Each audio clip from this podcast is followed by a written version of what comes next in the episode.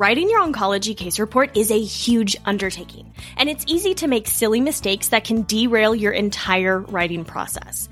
That's why you need my brand new masterclass, the three step framework for a finished case report. In this free masterclass, you'll learn three of the biggest mistakes to avoid when writing your case report, the secrets to actually finishing your case report no matter the patient case you've chosen, and my proven three step framework for starting and finishing your very own oncology case report.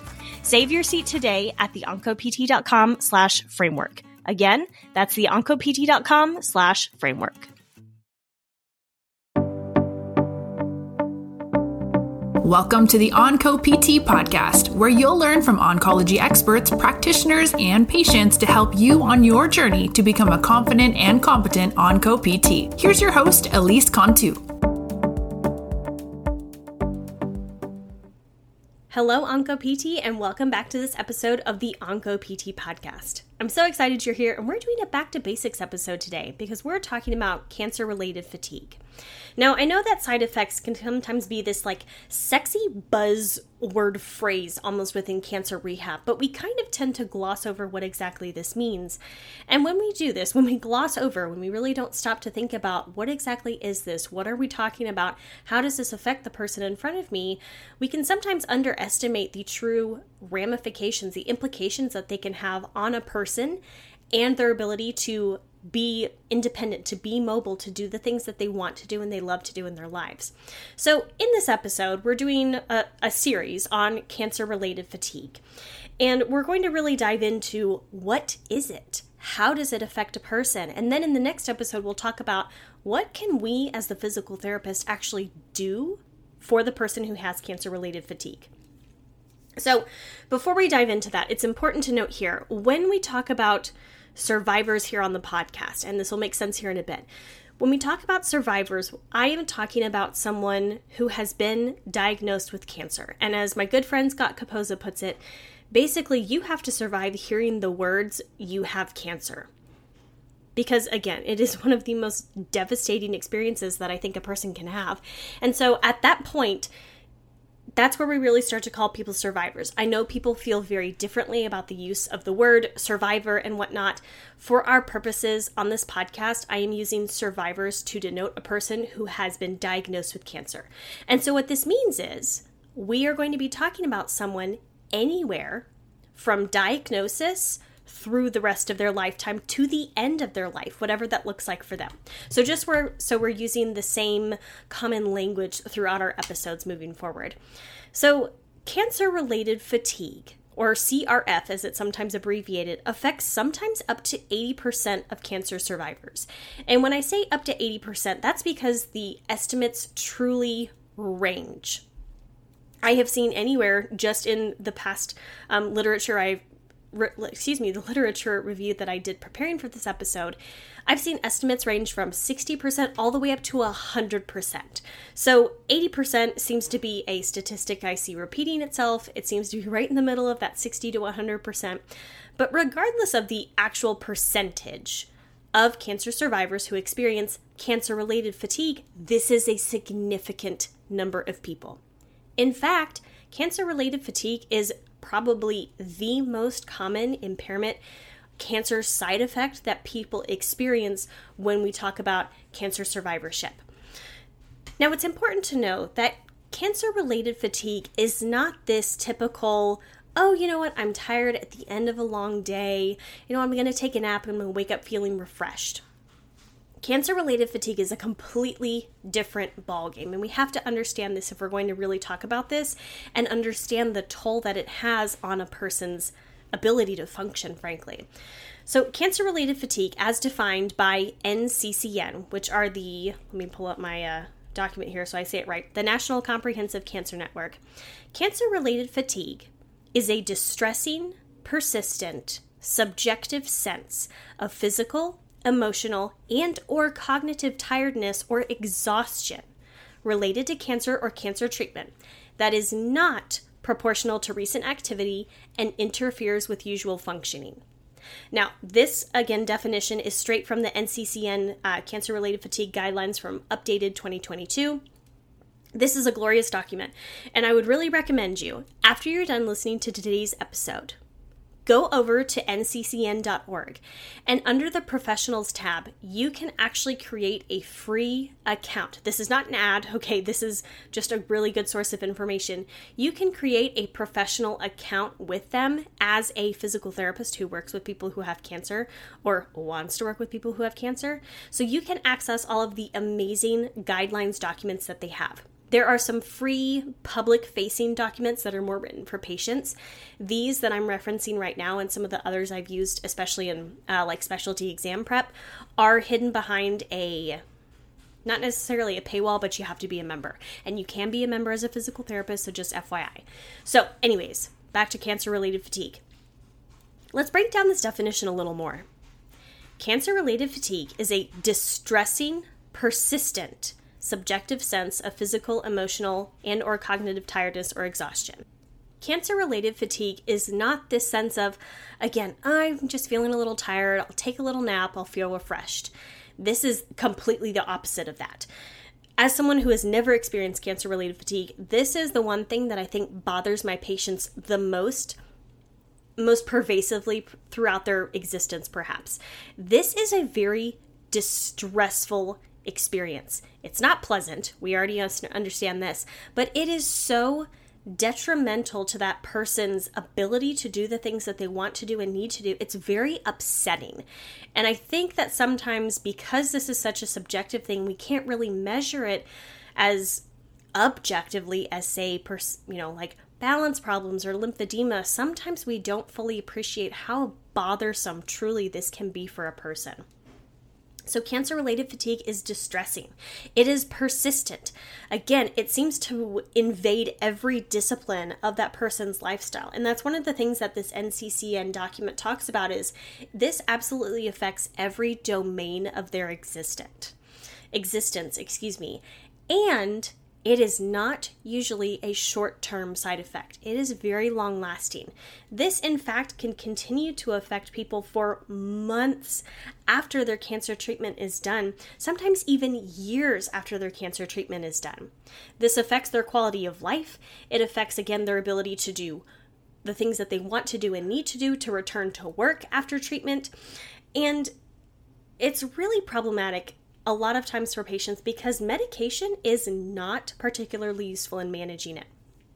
Again, totally distressing, persistent, and it is subjective. This is not something that we can, at least as of now, at the time of this recording in 2022, we don't have really great objective measures for cancer related fatigue you know like yes a person could do a six minute walk test and that can tell us some things but we don't have can like very clear clear cut okay cancer related fatigue here's what's going on here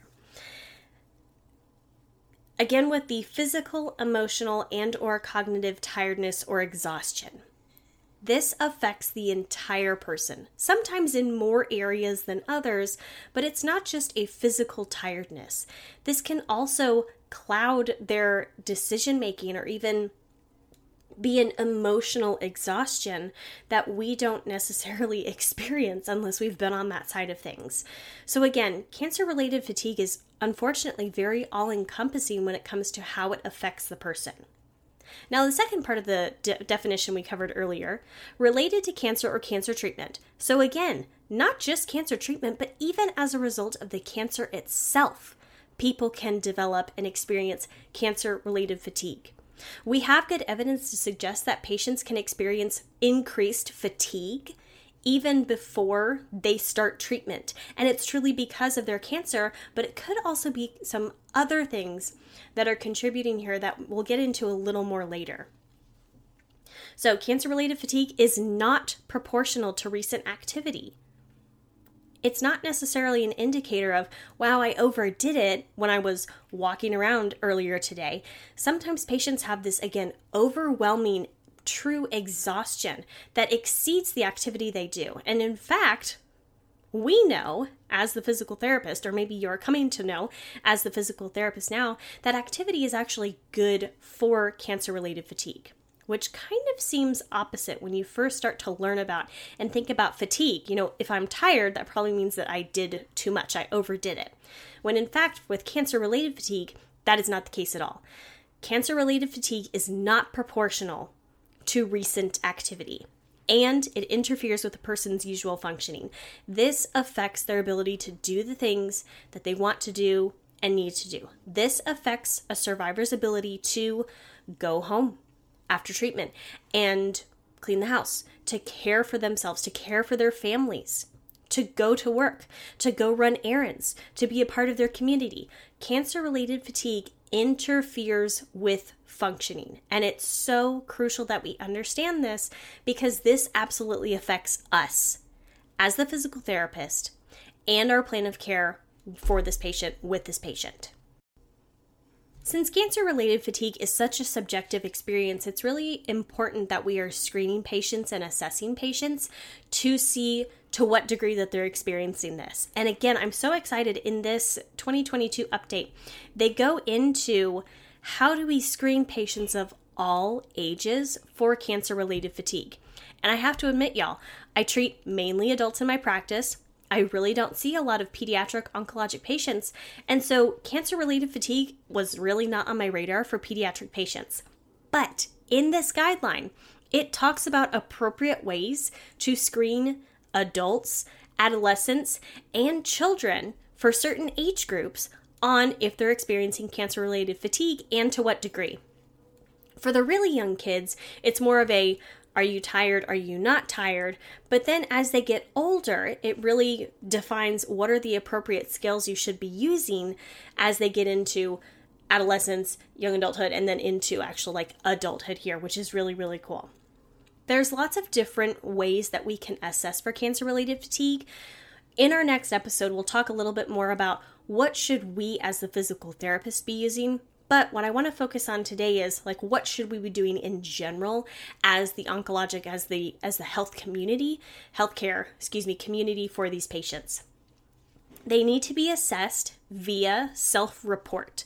Because cancer-related fatigue is subjective, self-report is going to be the best way that we can determine what is the patient experiencing and to what degree there's different scales out there. So, cancer related fatigue, as we've talked about previously, can be very can be a very multi-dimensional experience. It's it affects many different domains of their existence and there's also a lot of different factors that can be contributing or causing cancer related fatigue. And so we have to assess them appropriately from there. Again, more on this later, but one of the most important things to take away is that we should be screening patients at regular intervals for cancer related fatigue. This includes from the point of diagnosis onward. Again, during treatment, after treatment, and even to the end of life. Because again, that's how pervasive cancer related fatigue is, and we really have to consider this. Patients should be aware of this and should be educated about this because, again, this is one of the most common side effects that patients can experience. And I don't know about you, but in my care, when I was previously at a previous institution, patients were told all the time about, oh, nausea, vomiting.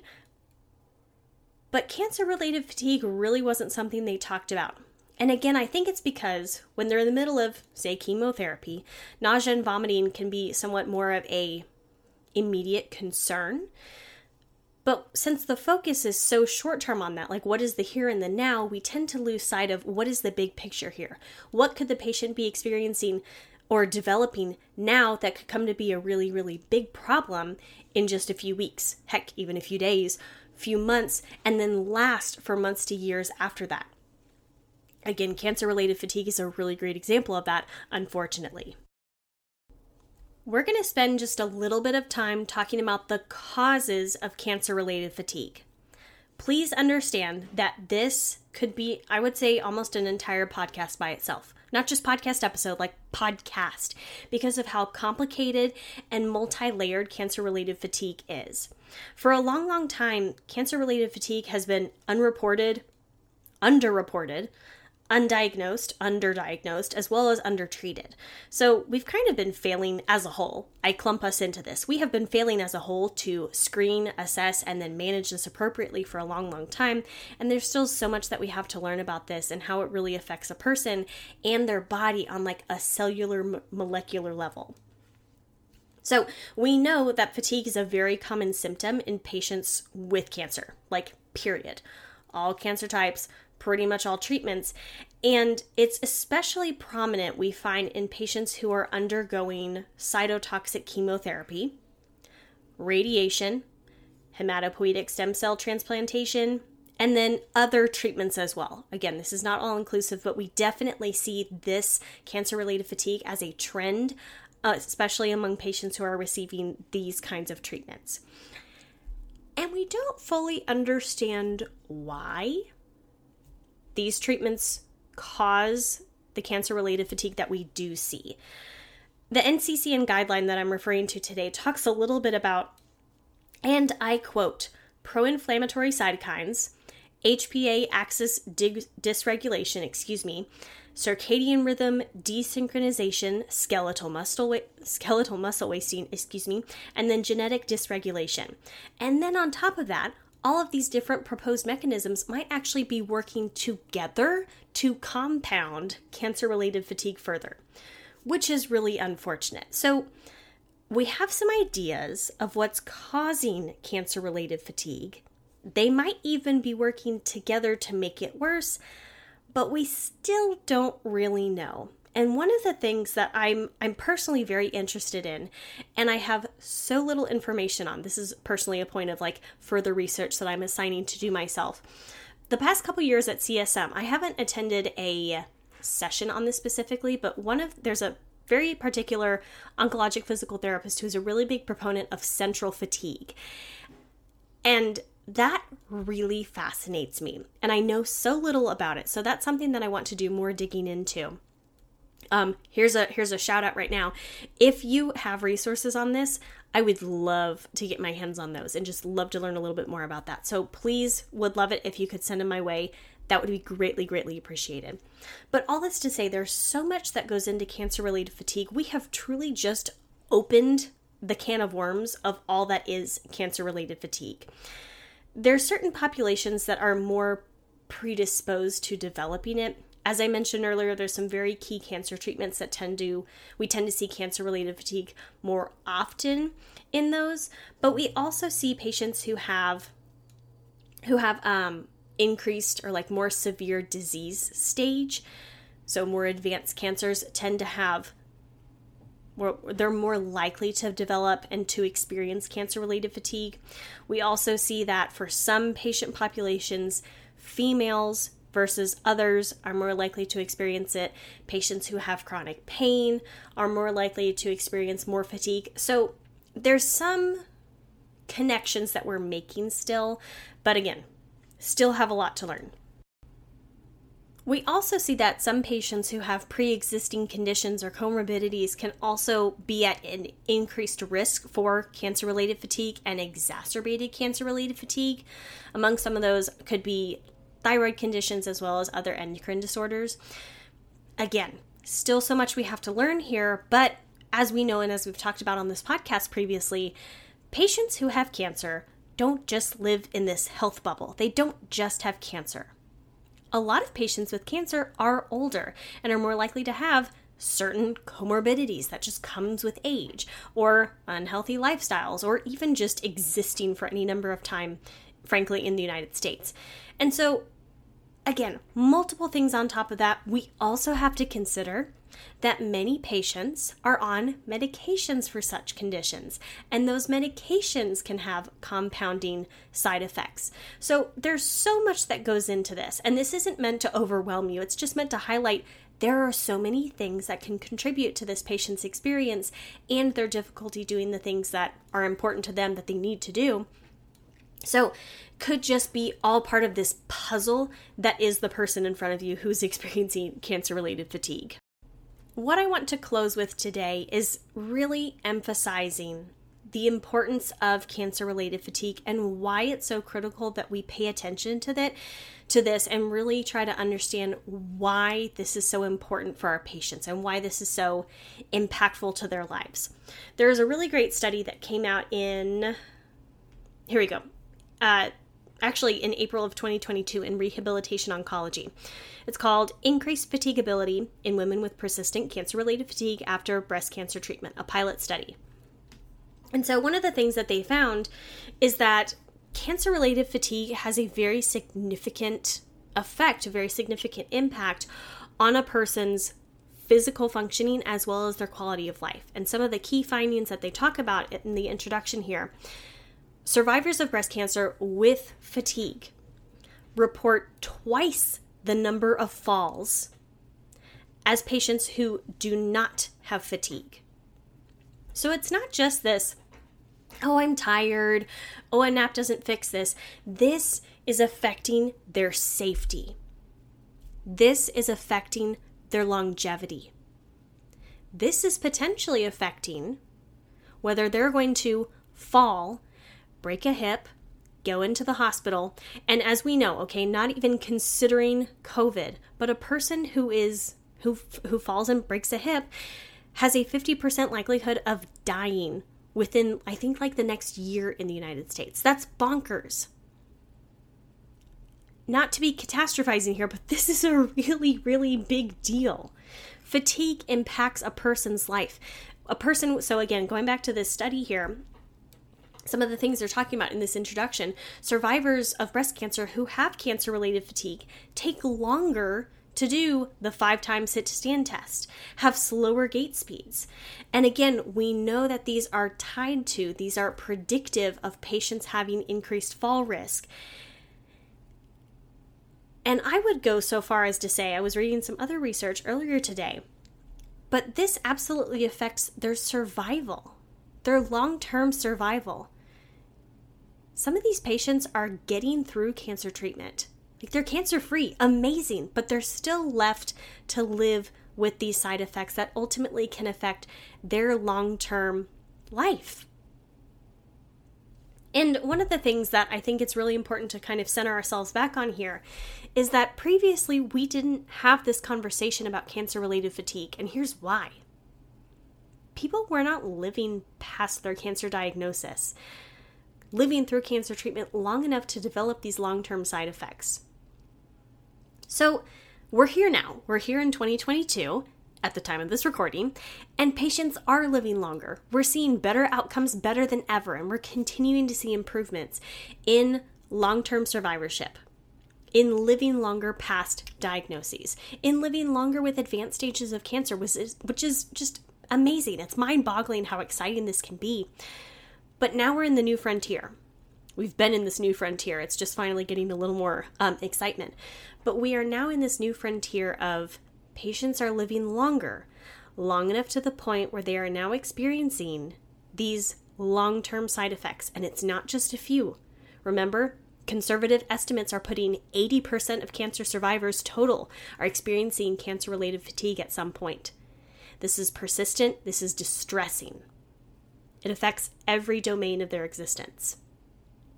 So now that we're here, it's important for us as the physical therapist to step up and be able to do something about this. So this person, after their cancer diagnosis, can do the things that are important to them being mobile, being able to be functional, be independent, improve their quality of life or maintain their quality of life. These are important things to the person, no matter their stage of diagnosis, no matter their grade, no matter how much time they have left. These are important for the person in front of you.